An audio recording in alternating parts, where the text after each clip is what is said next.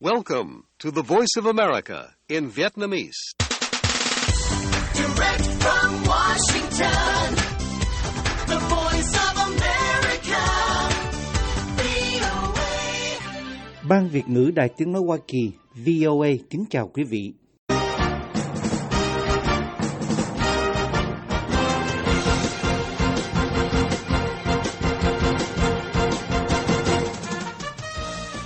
Trong chương trình thời sự quốc tế của đài VOA sáng thứ Sáu ngày 20 tháng 1 năm 2023 giờ Việt Nam, mời quý vị theo dõi các tin tức thời sự đáng chú ý bao gồm Thủ tướng New Zealand Jacinda Ardern từ chức, It's that simple.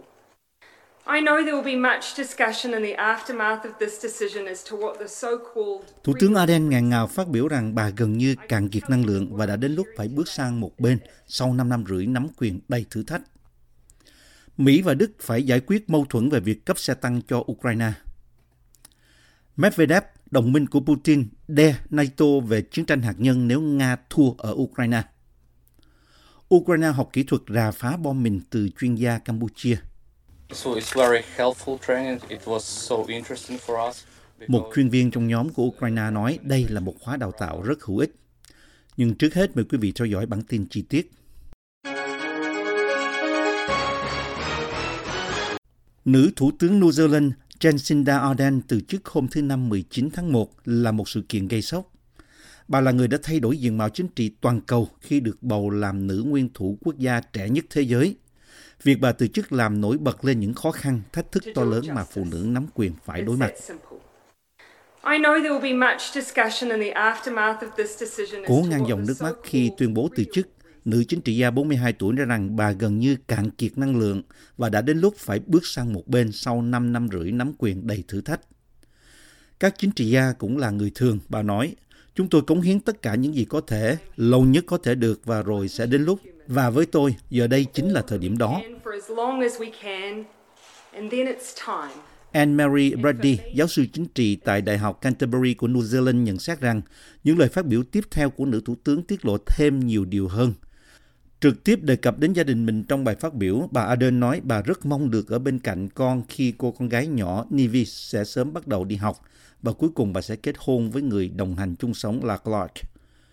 Trong thời gian nắm quyền, bà Ardern đã không ngại phá vỡ khuôn mẫu, trở thành thủ tướng đầu tiên kể từ thời bà Benjamin Bhutto của Pakistan đã sinh con trong nhiệm kỳ và sau đó nghỉ thai sản.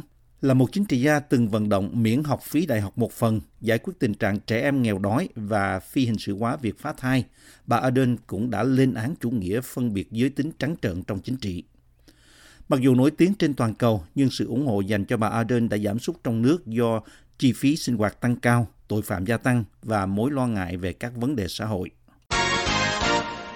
Ukraine hôm thứ Năm 19 tháng 1 tiếp tục vận động phương Tây rút cuộc khẩy cấp cho họ xe tăng hạng nặng cùng lúc hai Bộ trưởng Quốc phòng của Mỹ và Đức gặp mặt để xử lý mâu thuẫn về việc cấp vũ khí này cho Kiev, cho rằng có thể quyết định số phận của cuộc chiến.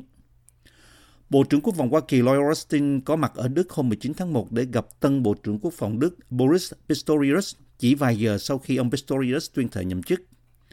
Ngày hôm sau, hai ông sẽ họp cùng hàng chục đồng minh tại căn cứ không quân Ramstein của Hoa Kỳ để cam kết cung cấp vũ khí cho Ukraine. Một cuộc họp được mô tả là cơ hội cung cấp vũ khí để thay đổi đà chuyển động của cuộc chiến trong năm 2023. Dự báo sẽ có viện trợ quân sự trị giá hàng tỷ đô la và các quốc gia bao gồm Canada, Hà Lan và Thụy Điển đã công bố các gói viện trợ xe bọc thép và vũ khí phòng không mới.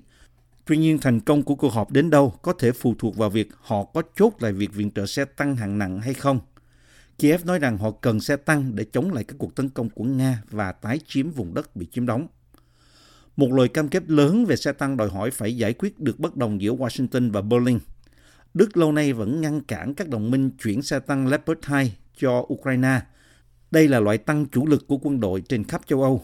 Washington và nhiều đồng minh phương Tây cho rằng những chiếc tăng Leopard được Đức sản xuất với số lượng hàng ngàn chiếc trong chiến tranh lạnh và xuất khẩu cho các đồng minh là lựa chọn phù hợp duy nhất và sẵn có với số lượng đủ lớn. Một nguồn tin của chính phủ Đức cho biết Berlin sẽ không phản đối nữa nếu Washington cũng cung cấp xe tăng Abrams của chính Mỹ. Các quan chức Mỹ cho rằng Abrams chạy bằng động cơ tua bin rất mạnh và ngốn quá nhiều nhiên liệu sẽ không thích hợp với hệ thống hậu cần đang căng thẳng của Kiev và không thể duy trì được số lượng lớn các xe tăng Abrams ở tuyển tuyến. Ba Lan và Phần Lan cho hay họ sẽ chuyển đến xe tăng Leopard nếu Đức không phủ quyết và các quốc gia khác nói họ cũng sẵn sàng làm như vậy. Anh đã tăng thêm áp lực bằng cách bước qua điều cấm kỵ về việc cung cấp xe tăng hạng nặng hồi tuần trước, cung cấp cho Ukraine một phân đội tăng Challenger của Anh, mặc dù chỉ có số lượng ít hơn nhiều so với Leopard. Đức lâu nay vẫn miễn cưỡng về việc viện trợ vũ khí tấn công có thể bị xem là bước leo thang xung đột. Nhiều đồng minh phương Tây của Đức nói rằng lo ngại như vậy là không đúng chỗ, với thực tế là Nga không hề có dấu hiệu lùi bước trong cuộc tấn công ác liệt vào Ukraine. Ukraine cho rằng các xe tăng mới sẽ giúp quân đội của họ có quả lực cơ động để đánh bật quân đội Nga trong các trận chiến quyết định. Xe tăng phương Tây có lớp giáp hiệu quả hơn và pháo tốt hơn so với các loại xe tăng thời Liên Xô. Cựu Tổng thống Nga Dmitry Medvedev, một đồng minh của người đứng đầu Điện Kremlin Vladimir Putin, cảnh báo NATO hôm thứ Năm 19 tháng 1 rằng thất bại của Nga ở Ukraine có thể châm ngòi cho một cuộc chiến tranh hạt nhân.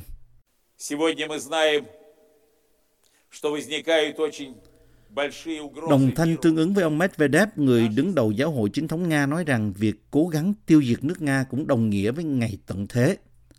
Vị thường phụ này mô tả rằng thời điểm hiện tại rất bất an đối với đất nước Kể từ khi Nga xâm lược Ukraine, ông Medvedev đã nhiều lần lên tiếng đe dọa về ngày tận thế vì vũ khí hạt nhân. Nhưng việc giờ đây ông thừa nhận khả năng Nga bị thua cho thấy mức độ lo ngại của Moscow về việc phương Tây gia tăng chuyển giao vũ khí cho Ukraine. Việc một cường quốc hạt nhân bị thua trong một cuộc chiến thông thường có thể châm ngòi cho chiến tranh hạt nhân. Ông Medvedev, người giữ chức Phó Chủ tịch Hội đồng An ninh đầy quyền lực của ông Putin, đăng ý kiến trên Telegram. Các cường quốc hạt nhân chưa bao giờ thua trong các cuộc xung đột lớn mà số phận của họ phụ thuộc vào đó. Ông Medvedev, người giữ chức Tổng thống Nga từ năm 2008 đến năm 2012, nói. Ông Medvedev nói rằng NATO và các nhà lãnh đạo quốc phòng khác nên suy nghĩ về những rủi ro trong chính sách của họ. Các bộ trưởng NATO có kế hoạch họp tại căn cứ không quân Ramstein ở Đức vào thứ Sáu 20 tháng 1 để thảo luận về chiến lược và ủng hộ cho nỗ lực của phương Tây nhằm đánh bại Nga ở Ukraine. Nga và Mỹ cho đến nay là hai cường quốc hạt nhân lớn nhất nắm giữ khoảng 90% số đầu đạn hạt nhân của thế giới. Ở Nga, ông Putin là người ra quyết định cuối cùng về việc sử dụng vũ khí hạt nhân. Tuy NATO có ưu thế về lực lượng quân sự thông thường so với Nga, song xét đến vũ khí hạt nhân, Nga lại có ưu thế về hạt nhân so với liên minh này ở châu Âu. Washington chưa nói cụ thể và công khai là họ sẽ làm gì nếu ông Putin ra lệnh sử dụng vũ khí hạt nhân lần đầu tiên trong chiến tranh, kể từ khi Hoa Kỳ tấn công bằng bom nguyên tử lần đầu vào các thành phố Hiroshima và Nagasaki của Nhật Bản vào năm 1945. Nga có 5.977 đầu đạn hạt nhân, trong khi Mỹ có 5.428, Trung Quốc có 350, Pháp có 290 và Anh 225, theo Liên đoàn các nhà khoa học Mỹ. The voice of America, VOA. Reuters cho biết một nhóm người Ukraine đã và đang học các kỹ thuật rà phá bom mìn ở Campuchia, một trong những quốc gia có bom mìn sót lại nhiều nhất trên thế giới sau nhiều thập kỷ nội chiến. Tin của Reuters dẫn lời các quan chức Ukraine đưa ra ước tính rằng có thể mất ít nhất một thập kỷ để dọn sạch tất cả mìn và vật liệu nổ trên lãnh thổ và lãnh hải của họ sau khi chiến tranh với Nga kết thúc. Các chuyên gia từ cơ quan khẩn cấp nhà nước Ukraine làm việc với các nhân viên thuộc Trung tâm Hành động bom mìn Campuchia, tập kích nổ có điều khiển từ xa, cũng như làm việc với máy dò mìn và chó nghiệp vụ. So it's very helpful training. It was so interesting for us. Arseny Diachenko, một thành viên trong nhóm của Ukraine nói đây là một khóa đào tạo rất hữu ích. Về phía Campuchia, họ dự kiến cử chuyên gia sang Ba Lan để tiếp tục huấn luyện cùng người Ukraine.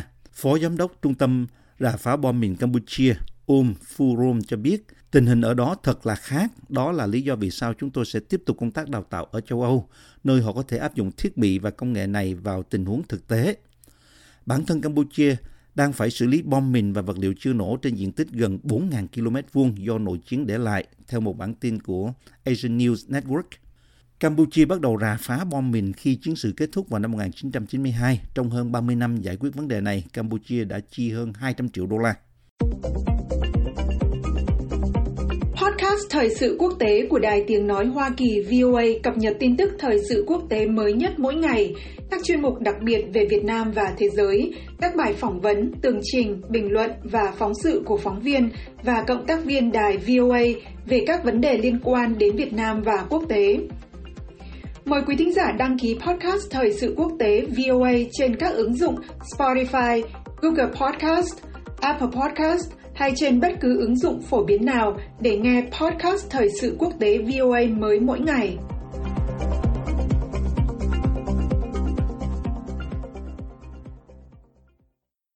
Người lao động Pháp đình công và tuần hành trên khắp đất nước hôm thứ Năm 19 tháng 1 làm dừng các chuyến tàu và giảm sản xuất điện để phản đối kế hoạch của chính phủ về tăng tuổi nghỉ hưu thêm 2 năm thành 64 tuổi. Các cuộc bãi công này là một thử thách lớn đối với Tổng thống Emmanuel Macron. Écoutez, d'abord, je pense qu'il est bon et légitime que toutes les opinions puissent s'exprimer. Tổng thống Macron nói kế hoạch cải cách lương hưu của ông mà các cuộc thăm dò dư luận cho thấy cực kỳ không được lòng dân là việc rất quan trọng để đảm bảo hệ thống không bị vỡ quỹ hưu trí. Theo ước tính của Bộ Lao động, việc đẩy lùi tuổi nghỉ hưu thêm 2 năm và kéo dài hơn thời gian đóng góp sẽ mang lại thêm số tiền đóng vào quỹ hưu hàng năm là 17,7 tỷ euro, giúp hệ thống cân bằng thu chi vào năm 2027. Các nghiệp đoàn đưa ra ý kiến phản biện rằng có nhiều cách khác để đảm bảo tính khả thi của hệ thống lương hưu, như đánh thuế những người siêu giàu hoặc tăng đóng góp của bên sử dụng lao động hoặc của những người hưu trí khá giả. Các nhà lãnh đạo nghiệp đoàn cho biết hành động trong ngày 19 tháng 1 mới chỉ là bước đầu. Họ dự kiến sẽ tuyên bố có thêm nhiều cuộc đình công và biểu tình vào buổi tối. Ít nhất 7 thường dân thiệt mạng khi lực lượng vũ trang Myanmar tiến hành các cuộc không kích vào một ngôi làng ở vùng Sangain, miền trung nước này, theo tin của một nhân chứng của đài BBC tiếng Myanmar. Quốc gia Đông Nam Á này đã rơi vào khủng hoảng kể từ khi quân đội tiến quyền cách đây gần 2 năm, chấm dứt một thập kỷ thực hiện các bước đi thận trọng hướng tới dân chủ, đồng thời gây ra phẫn nộ trên toàn cầu và khiến những người chống đối ở trong nước thành lập lực lượng du kích.